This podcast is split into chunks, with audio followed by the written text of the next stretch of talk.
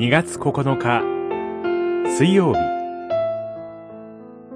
憐れみ深く恵みに富む誠の神。出エジプト記32章から34章。何によってご好意を示してくださることがわかるでしょうか？あなたが私たちと共に言ってくださることによってではありませんか。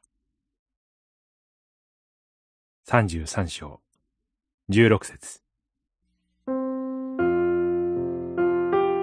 モーセが山の上で幕屋や祭司について指示を受けている間に、イスラエルの民は金で若いお牛の鋳造を作り、それにひれ伏し、祭りを行いました。主が語られることをすべて行い守りますと、誓ったばかりであるにもかかわらず、像を作って、実会の第二回を犯しました。主はイスラエルを滅ぼし尽くそうとしますが、モーセの取りなしにより思い直されます。ただし、民が約束の地に向かっても、私はあなたの間にあって登ることをしないと、彼らと共にあることを拒まれます。民は嘆き悲しみます。幕屋の建設は、主がイスラエルの中に住まれることを示すはずでした。25章8節